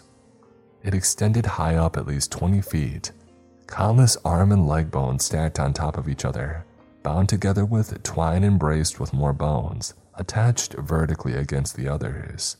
I saw no gaps bigger than an inch and no way to climb it. Looking at the top, I saw pieces of sharpened bone sticking up, like some razor wire from hell. Irina shook at my side and she grabbed my hand suddenly her small body exuding a strength that seemed beyond her physical abilities. I smiled down at her, smoothing her long black hair with my right hand. I felt almost entirely recovered from my earlier concussion, though my head still pounded in time with the beat of my heart. I wish that I had brought some aspirin. How do we get in? Irina asked, taking off another sweater and hanging it over her shoulder. I had absolutely no idea. Let's look around, I said. We began to circle the fence, walking along the circumference of the clearing. I could see a hut beyond through the small gaps. After a minute, we came to the gate and it stood 20 feet tall, like the rest of the fence, and it would be almost impossible to scale. Unlike the rest of the fence, the gate had been fashioned entirely from skulls. I saw all the small skulls stacked on top of another, as I imagined how many children had died to build just this macabre gate, a feeling of sickness and dread washed over me. Sticking out the front of it in the exact center, I saw a larger skull. It looked like that of a man. In its open mouth, I saw a silver keyhole. In anger, I tried shaking the gate, and it came swinging open, totally silent. It's open, Yakov said, amazed. I looked at him. This feels like a trap, I said. He nodded. Irina hid behind Yakov now, not wanting to look at the eternally grinning skulls stacked in front of her, bound together with some sort of invisible glue. I looked through the gate at the hut beyond, my breath caught in my throat. It stood on two massive legs. The feet looked like those of a chicken, but the legs loomed 10 feet above the ground, where they somehow attached to the hut, holding it up suspended in the air. They were skeletal, all the flesh and muscle long ago wasted away. Are those chicken legs? Yakov asked, his voice low. I felt eyes on me. I looked back into the forest, but I saw no one. Who the heck knows? I asked. But where do you get a chicken that's the size of an elephant, or even bigger? From hell? He asked, and I laughed. You think they have massive chickens down there just going around and pecking at all the hell grains, I said. He smiled. I don't know and I don't want to find out. Let's do this. We began to walk forwards into the clearing. I could see the circular hut more clearly now. An inner light burned, sending out a fiery red glow through the windows. Unlike the rest of this horrible place, it looked like the hut was actually built of wood and stone. It had a quaint look like the hut of an ancient serf. The top of it met in a point with thatch and twigs carefully aligned to form a rounded dome. The windows were lined with stones. Trunks of dead trees formed the main construction material, pressed one against the next and stacked vertically in a perfect circle. They had their branches cut off and their bark stripped, the wood ground down to a smooth and uniform texture. My sister is in there, Irina whispered. Please don't make me go back. Please, you don't know what they do in there, what she does in there. I grabbed her hand. We can't leave you behind. I think we're being watched. I'm sorry, but you have to come with us. She put her head down, looking like a beaten dog. She trudged alongside us slowly as we examined the property, but we saw no sign of anyone. I sighed deeply. All right, let's go inside, I said. Let's find out what horrors await us in that hut. As we walked forward, I heard the gate click close behind us. I turned and looked, but I saw no one. It seemed as if it had closed on its own. I saw to my horror that I would need a key to get out as well as in. Another skull, its mouth open and filled with a silver locking mechanism, stuck out on this side as well. The metal in its mouth made it look like it was choking, the eternally gaping mouth like it was screaming. I turned away, focusing on the task at hand, hoping I would survive the next few minutes. The space around the hut looked totally dead. I didn't see a single blade of grass or even a weed to mar the smooth, black earth. It looked so dark in the shadows of the forest that the legs in the hut seemed to hover over an abyss. The door, painted a blinding white, contrasted heavily with the rest of the stocked logs and twigs that composed the ancient looking hut. A set of rickety wooden stairs led up to the door. I went first, and there was no railing, and with each step I took, I was afraid that it would fall right through the stairs. But they were stronger than they looked and nailed tightly to the beams underneath. Without hesitation, I flung the door open and saw a nightmare laying beyond. A child's body roasted on a spit over the raging fire in the fireplace, giving off a smell of cooking meat and wood smoke that mixed with the rosemary, parsley, and other herbs sprinkled over the body. I saw lampshades made of human skins, covering black candles that flickered and sputtered as the wind came in from outside. In the corner, a little girl crouched in a cage, a cage that was only big enough for a dog. She couldn't stand up and cried constantly. When she saw me, her eyes widened. Please help me, she screamed. She'll be back any moment get me out of here. She looked like the spitting image of Irina, and I wondered if they were identical twins. Yakov grabbed a knife from his pocket, going over to the cage and looked closely at the lock. He flicked it open and began feverishly pulling at the ancient looking padlock that held the cage closed. It didn't seem nearly as secure as a modern deadbolt, and I wondered how many years the old witch had possessed it. I walked over to the window and looked outside, and my heart jumped in my throat. Outside, I saw Baba Yaga getting out of what looked like a flying pestle as it slowly lowered itself toward the ground.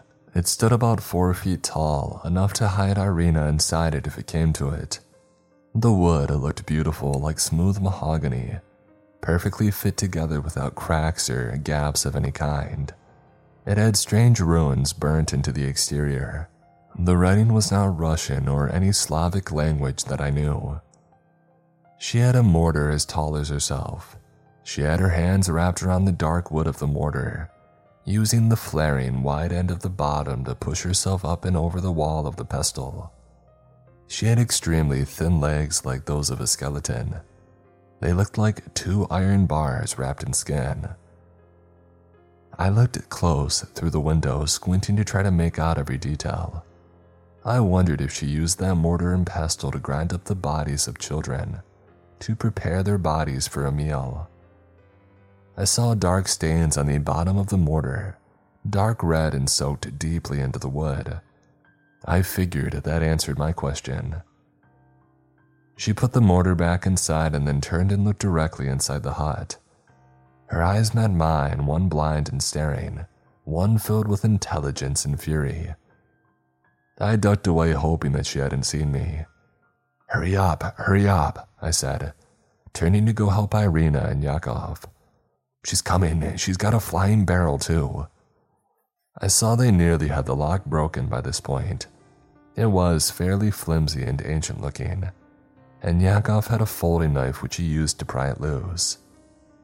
Realizing there was nothing that I could do to speed up the process, I ran back towards the window.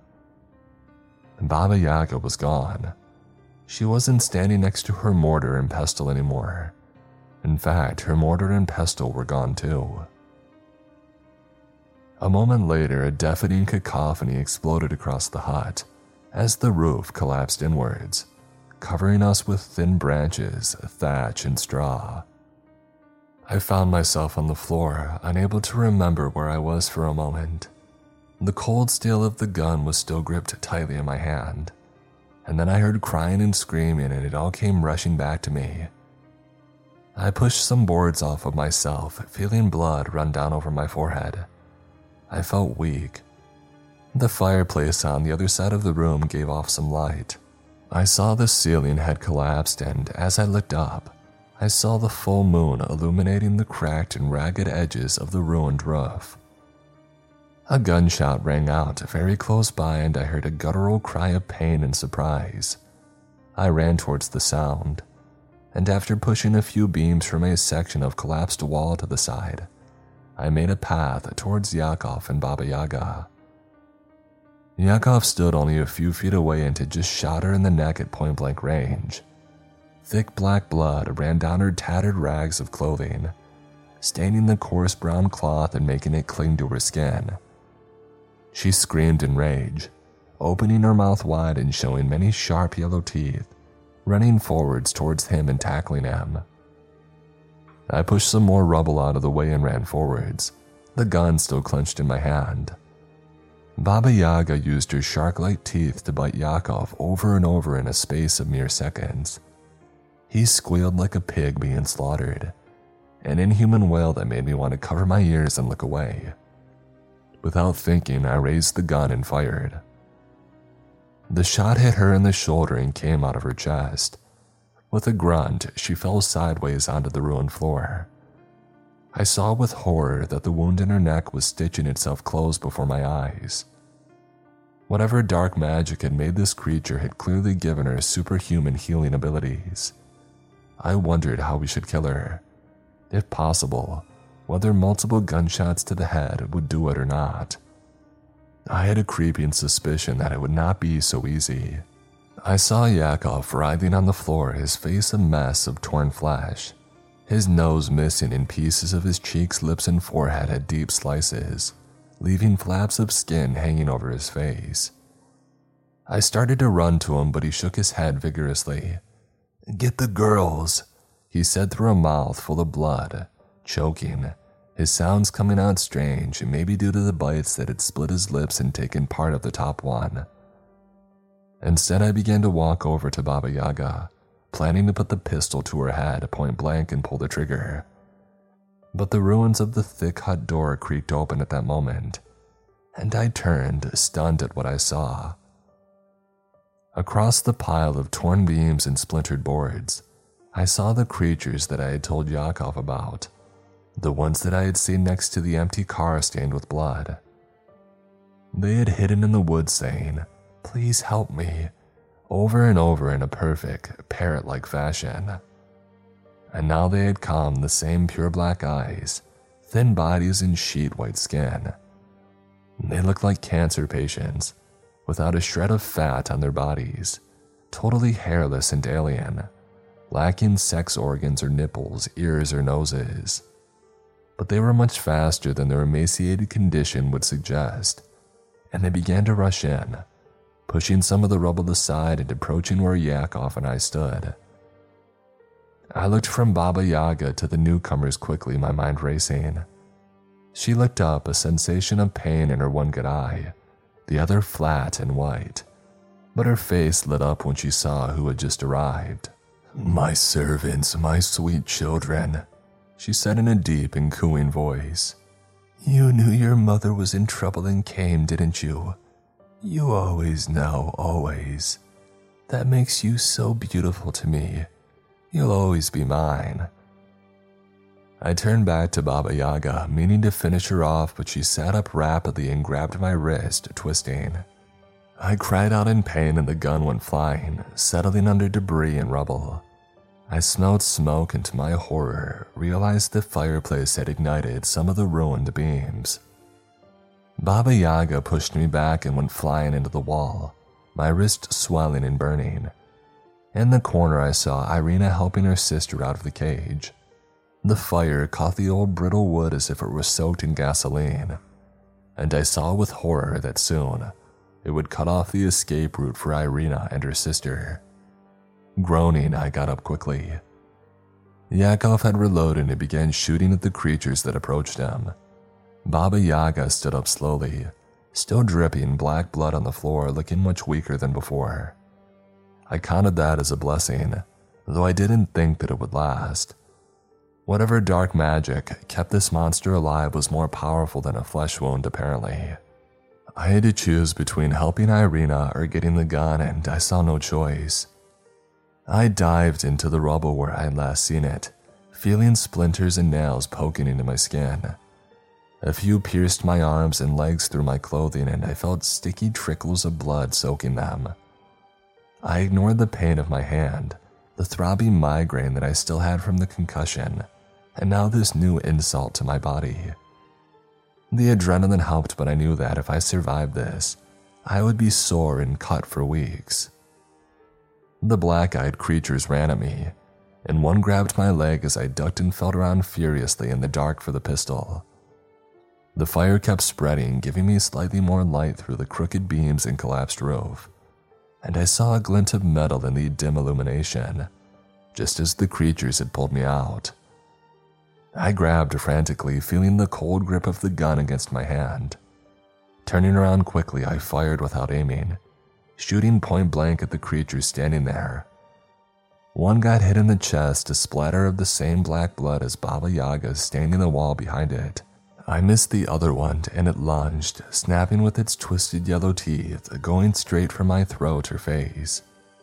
Without thinking, I fired again, and the shot went through its nose holes, disintegrating the front of its face and sending a dark spray of blood out behind it. It fell on me. I struggled pushing the body off. All I could smell was smoke now, and I began to choke and sputter. I looked around wildly, but the smoke had grown thick, and I could barely see a few feet in front of me.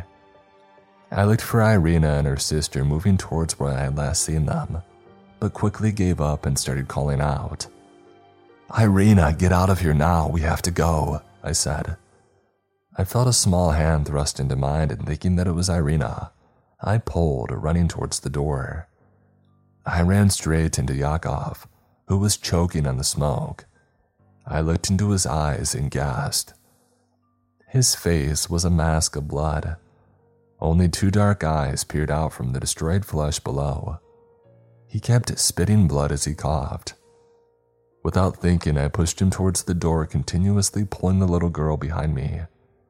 More creatures stood there, but we shot the ones on the stairs and the others retreated away, galloping on all fours like some strange animal. They looked back with hatred, their eyes black and shining. They ran towards the gate, which was now open.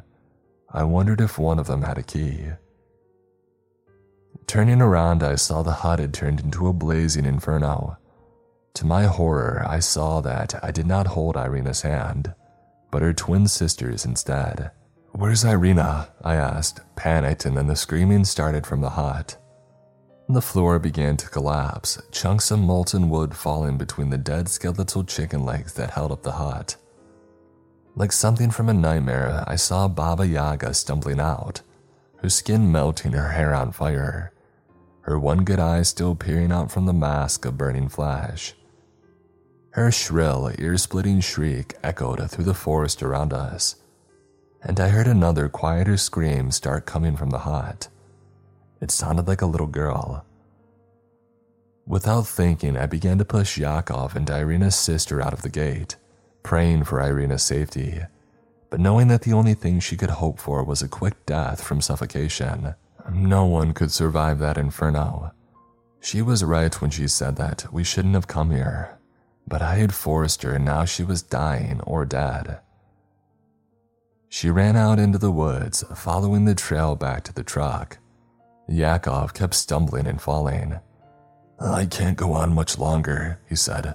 I think I'm dying. She really did a number on me. I feel lightheaded and I think that I might pass out soon.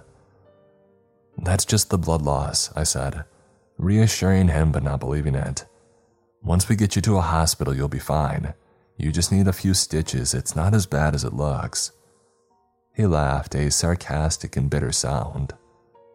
Don't lie to the dying, he muttered. And just as the truck came into sight, the black eyed creatures came galloping silently out of the woods on all fours, a dozen of them surrounding us.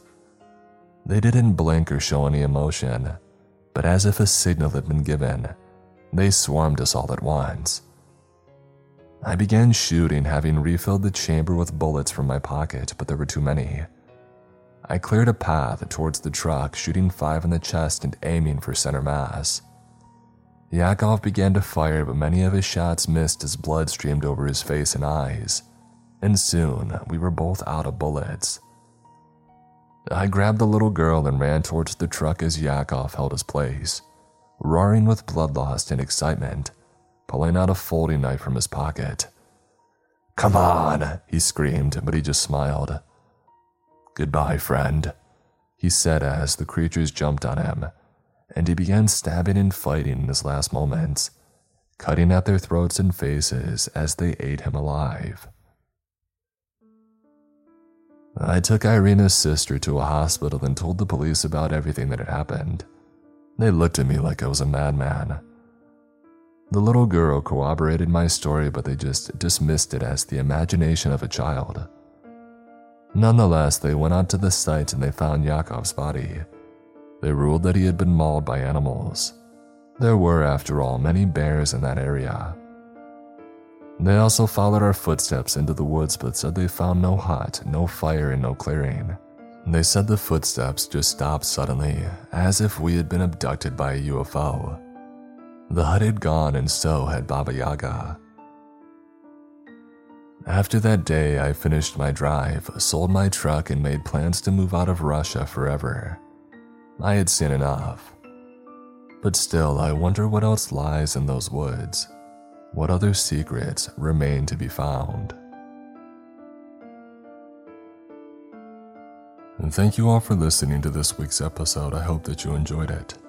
Wherever you may be in the world, I hope that you're staying safe and sound. And as always, stay creepy.